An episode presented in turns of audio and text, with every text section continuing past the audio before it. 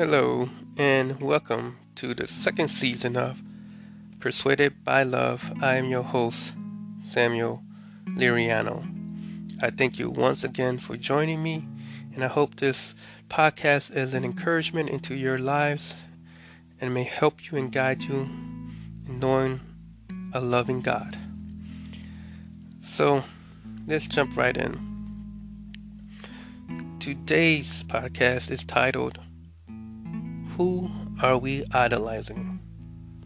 We'll be reading from Daniel chapter 3, verses 19 through 30, New Living Translation. 19. Nebuchadnezzar was so furious with Shadrach, Meshach, and Abednego that his face became distorted with rage. He commanded that the furnace be heated seven times hotter than usual. Then he ordered some of the strongest men of his army to bind Shadrach, Meshach, and Abednego and throw them into the blazing furnace. So they tied them up and threw them into the furnace, fully dressed in their pants, turbans, robes, and other, and other garments. 22. And because the king, in his anger, had demanded such a hot fire in the furnace, the flames killed the soldiers as they threw the three men in. 23. So Shadrach, Meshach, and Abednego, securely tied, fell into the roaring flames. 24. But suddenly Nebuchadnezzar jumped up in amazement and exclaimed to his adviser, Didn't we tie up three men and throw them into the furnace? Yes, your majesty. We certainly did, they replied. 25. Look, Nebuchadnezzar shouted, I see four men, unbound, walking around in the fire unharmed, and the fourth looked like a god. 26. Then Nebuchadnezzar came as close as he could to the door of the flaming furnace and shouted, Shadrach, Meshach, and Abednego, servant of the Most High God, come out, come here. So Shadrach, Meshach, and Abednego stepped out of the fire. 27. Then the high officers, officials, governors, and the advisers crowded around them and saw that the fire had not touched them. Not a hair on their heads were singed, and their clothing was not scorched. They didn't even smell like smoke. 28. Then Nebuchadnezzar said, Praise to the God of Shadrach, Meshach, and Abednego. He sent his angels to rescue his servant who trusted in him. They defied the king's command and were willing to die rather than serve or worship any god except their own God. 29. Therefore, I make this decree if any people, whatever their race or nation or language, speak a word against the God of Shadrach, Meshach, and Abednego, they will be torn limb from limb, and their houses will be turned into heaps of rubble. There is no other God who can rescue like this. Verse 30 Then king promoted Shadrach, Shadrach, Meshach, and Abednego to even higher position in the province of Babylon. Here are my four key takeaways from today's reading. Who are we listening to? 2. Who are we going to follow? 3. How are you going to deal with the pressure you are facing now or are going to face in the future. 4. In who am I going to receive my victory? In man or in God?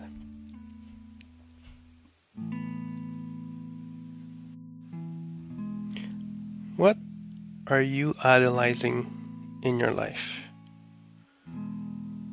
Or are you letting the world dictate what you should be idolizing in your life?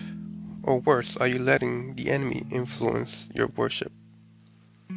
Are you afraid of not fitting in with everyone around you? Are you compromising your God given righteousness and victory done on the cross by Jesus? Or are we doubters of Jesus? We are influenced by our idolization of the world or disbelief of Jesus that the church talks about? Are we letting success fill us with pride? Is failure filling you with doubt to the point that you're looking to others for hope, direction, and fulfillment? In Daniel chapter 3, we read about King Nebuchadnezzar, who was filled with pride and ignorance, had decided to have a golden statue of himself erected and require all his kingdom to bow down and worship at it at the sound of the musical instrument.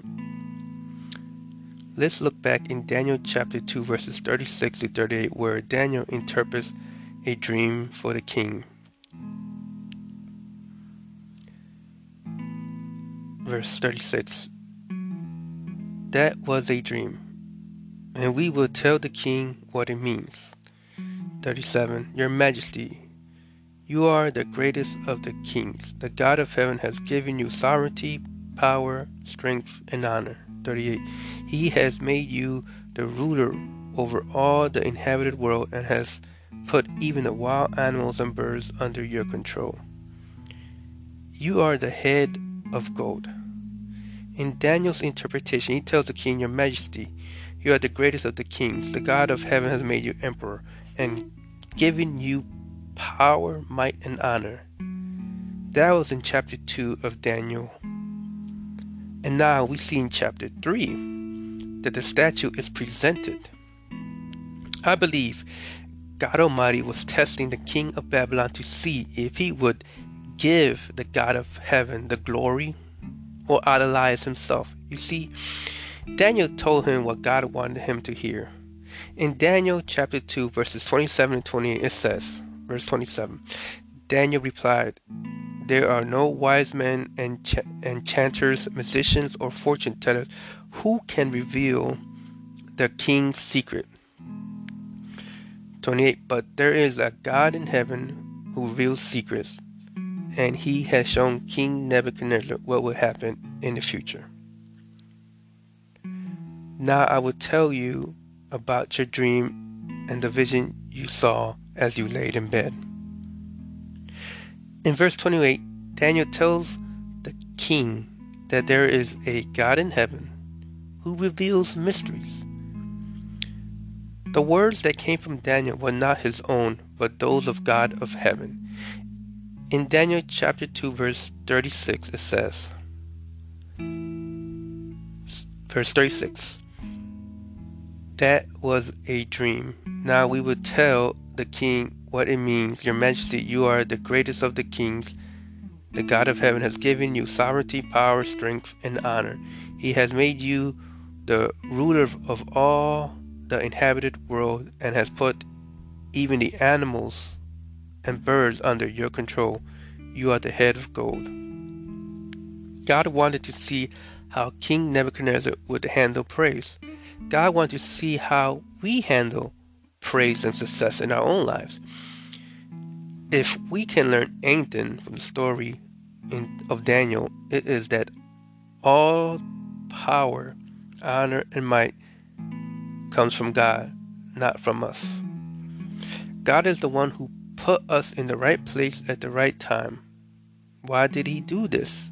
Why did He give me success? Why am I here? Why do I feel lost, unappreciated, unappreciated, or forgotten. Let's look at the three advisors who were Jews removed from Jerusalem and taken to Babylon and groomed for service in the king's court.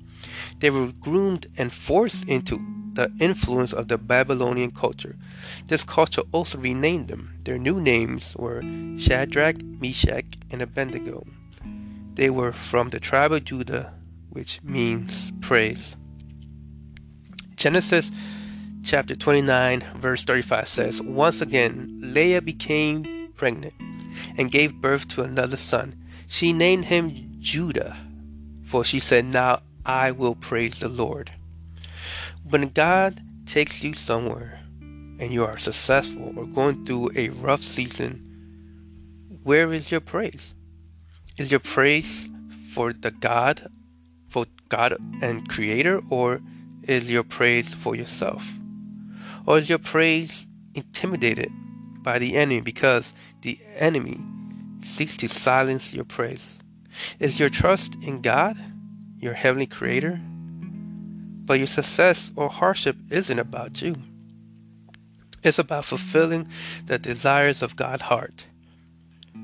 Daniel and his three friends were sent there by God to show the glory of God to the king and the people of Babylon.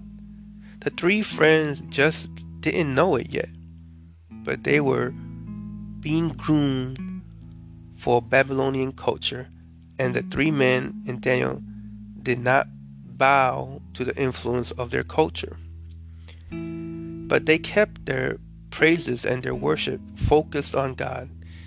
See, God didn't just test the king of Babylon, he also tested the three friends. The enemy saw that there was something different about these men.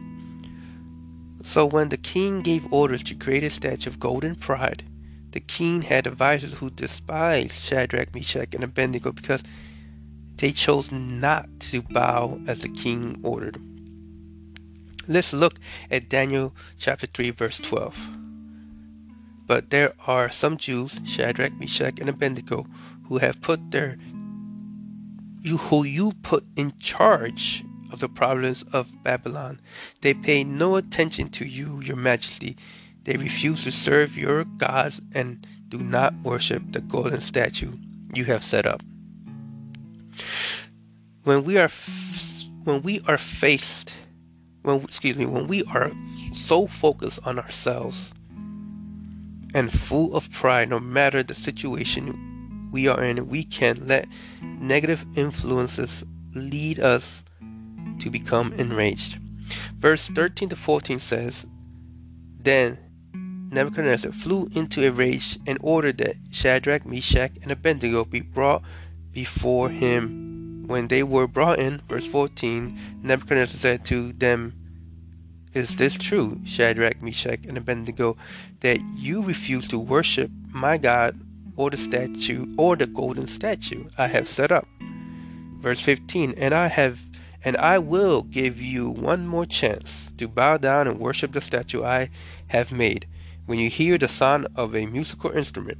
But if you but if you refuse, you'll be thrown immediately into the blazing furnace, and then what God will be able to rescue you from my power. In verses in verses 14 to 15 we read how the influences around us will try to pressure us to give up our praises, whether it's a sunny day in our lives or a dark stormy cloud when we are facing the in, when we are facing influences that say bow down or face the consequences and be cast out, be made fun of, be ridiculed, or worse, buy into the worldly influence that it sells us.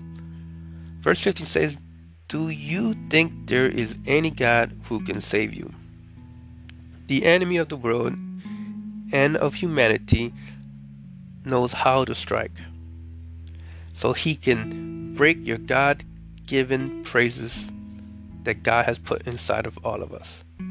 But look at the three friends' responses in verse 17 to 18. Verse 17 If we are thrown into the blazing furnace, the God whom we serve is able to save us. He will rescue us from your power, your.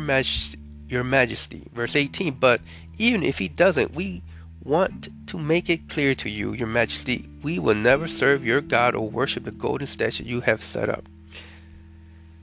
They chose to not defend themselves, but to trust in God. It says in verses 16 to 18 Shadrach, Meshach, and Abednego replied, O Nebuchadnezzar, we do not need to defend ourselves before you. If we are thrown into the blazing furnace, the God whom we serve is able to save us. He will rescue us from your power and your, your majesty. But even if he doesn't, we want to make it clear to you, your majesty, we will never serve your gods or worship the golden statue you have set up. Let's read Jesus' word in Luke chapter 12, verses 11 to 12. Verse 11 says, and when you are brought to trial in the synagogues and before the rulers and authorities. Don't worry about how to defend yourself or what to say. Verse 12. The Holy Spirit will teach you at that time what needs to be said. God is saying, I've got you. Don't worry about it. The Holy Spirit will step in. Just keep praising God. Let's read Matthew chapter 6, verses 31 to 34. Verse 31 says, So don't worry about these things, saying, What will we eat? What will we drink? What will we wear? These things dominate the thoughts of the unbelievers. But your Heavenly Father already knows all your needs. 33. Seek the kingdom of God above all else Live righteously, and He will give you everything you need. Verse 34 So don't worry about tomorrow, for tomorrow will bring its own worry. Today's trouble, that's enough for today. Jesus tells us not to worry. Look back in Matthew chapter 6 and verse 27. It says, Can all your worries add a single moment to your life? So the three friends were led by the Spirit in how to respond to the influences that pressured them into idolization. Their response displayed trust in God's ability to rescue them. And if He doesn't, it is His will. But they will not bow down. Now it says that the king lost his temper and ordered the furnace to be heated seven times its normal temperature, and have the strongest men tie them up and throw them into the flaming fire. Not only will the worldly negativity influence reject you and criticize you, but it will tie you up in use strongholds to bind you into submission, into self praise or self agenda or the rejection of God because you are facing a dark season in your life and it seems like God is not responding the way we would like Him to respond. But in God's timing, He'll respond. As the three friends were thrown into the furnace, King Nebuchadnezzar noticed something in verse 24 25, it says, 24, but suddenly Nebuchadnezzar jumped up in amazement and exclaimed to his advisor, Didn't we tie up three men and throw them into the furnace?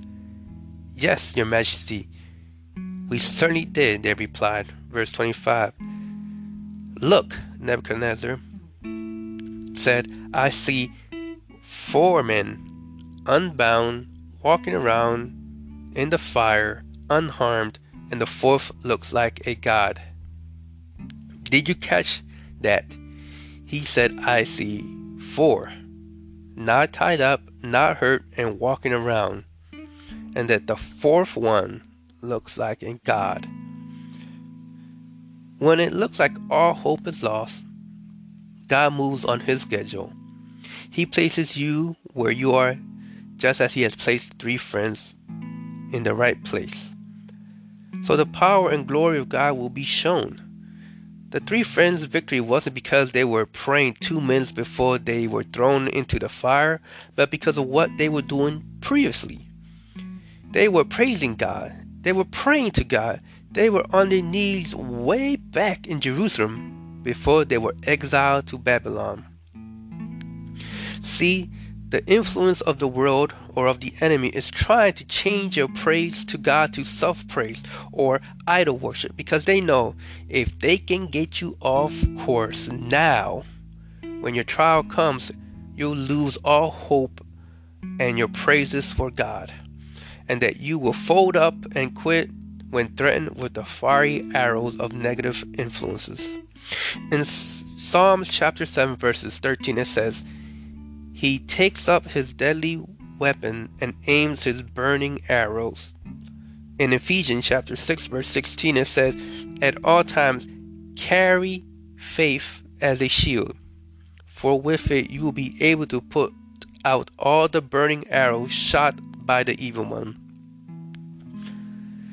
Now that you have gone through the season of difficulty, here comes God's victory. Let's read verses 28 to 29. Verse 28 Then Nebuchadnezzar said, Praise the God of Shadrach, Meshach, and Abednego. He sent his angel to rescue his servant who trusted in him. They defied the king's command and were willing to die rather than serve or worship any god except their own. 29. Therefore, I make this decree. If any people, whatever their race, nation, or language, speak a word against the God of Shadrach, Meshach, and Abednego, they will be torn limb from limb, and their house will be turned into heaps of rubble. There is no other God who can rescue like this. Did you catch the end of that sentence? There is no other God who can rescue like this. The king of Babylon let the influence of idol worship dictate his praises. But at the right time, at the right place, God sent three friends to intervene in the king's life so he could change his praise of himself to the worship of the King of Kings, the God of heaven.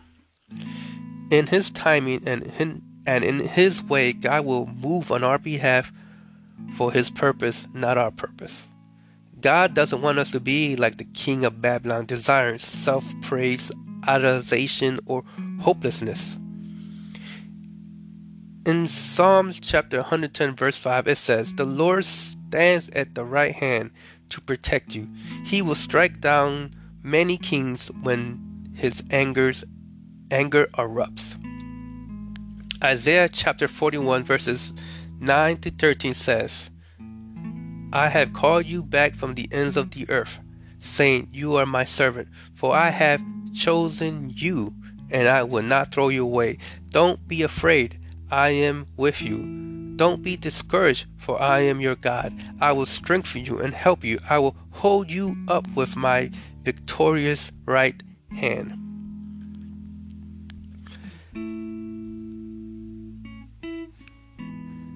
See all your angry enemies lying there, confused and humiliated. Anyone who opposes you will die and come to nothing. You will look in vain for those who try to conquer you, and for those who attack you, but but will come to nothing. For I hold you up by your right hand, I, the Lord your God, and I say to you, don't be afraid. I'm here to help you. Who are you going to idolize?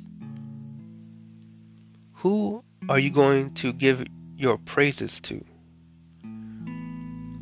Who are you going to worship? A dying world? In Jeremiah 17:5 says, This is what the Lord says to curse are those who put their trust in mere humans who rely on human strength and turn their hearts away from the Lord. What are you going to worship? An enemy who seeks to kill? In John 10:10 10, it says the thief's purpose is to steal, kill and destroy. My purpose is to give them a rich and satisfying life. Or are we going to trust in God who gave his son to die for us that we may know God's love for us? In John 3:16 it says, "For this is how God loved the world. He gave his only one and only son, so that everyone who believes in him will not perish but have eternal life." I end with the words of Paul in Galatians chapter 6 verse 14. It says, "As for me, may I never boast about anything except the cross of our Lord Jesus Christ. Because of the cross, my interest in this world has been crucified, and the world's interest in me has also died. Paul is saying that because of the works of the cross, the work of Jesus' death, burial, and resurrection, we can look not to ourselves for power, honor, or majesty. The pride of self idolization of the world has been crucified in me. And because of the cross of Jesus, the world has rejected me. No stronghold has a hold on me. The strongest one of them all is our Savior Jesus Christ, the Messiah. He has a hold on me, and He says He'll never let go of me. Amen. I just simply want to say, where are we looking to? And whom are we idolizing? What the world offers is temporal, but what God offers is eternal. And Shadrach, Meshach, and Abednego knew this. They knew that serving and bound to a false God cannot give them what the Creator in heaven can offer us all. And he's saying, Watch out. Because the world will lead you into the wrong influences. And then you'll realize you're bowing down and worshiping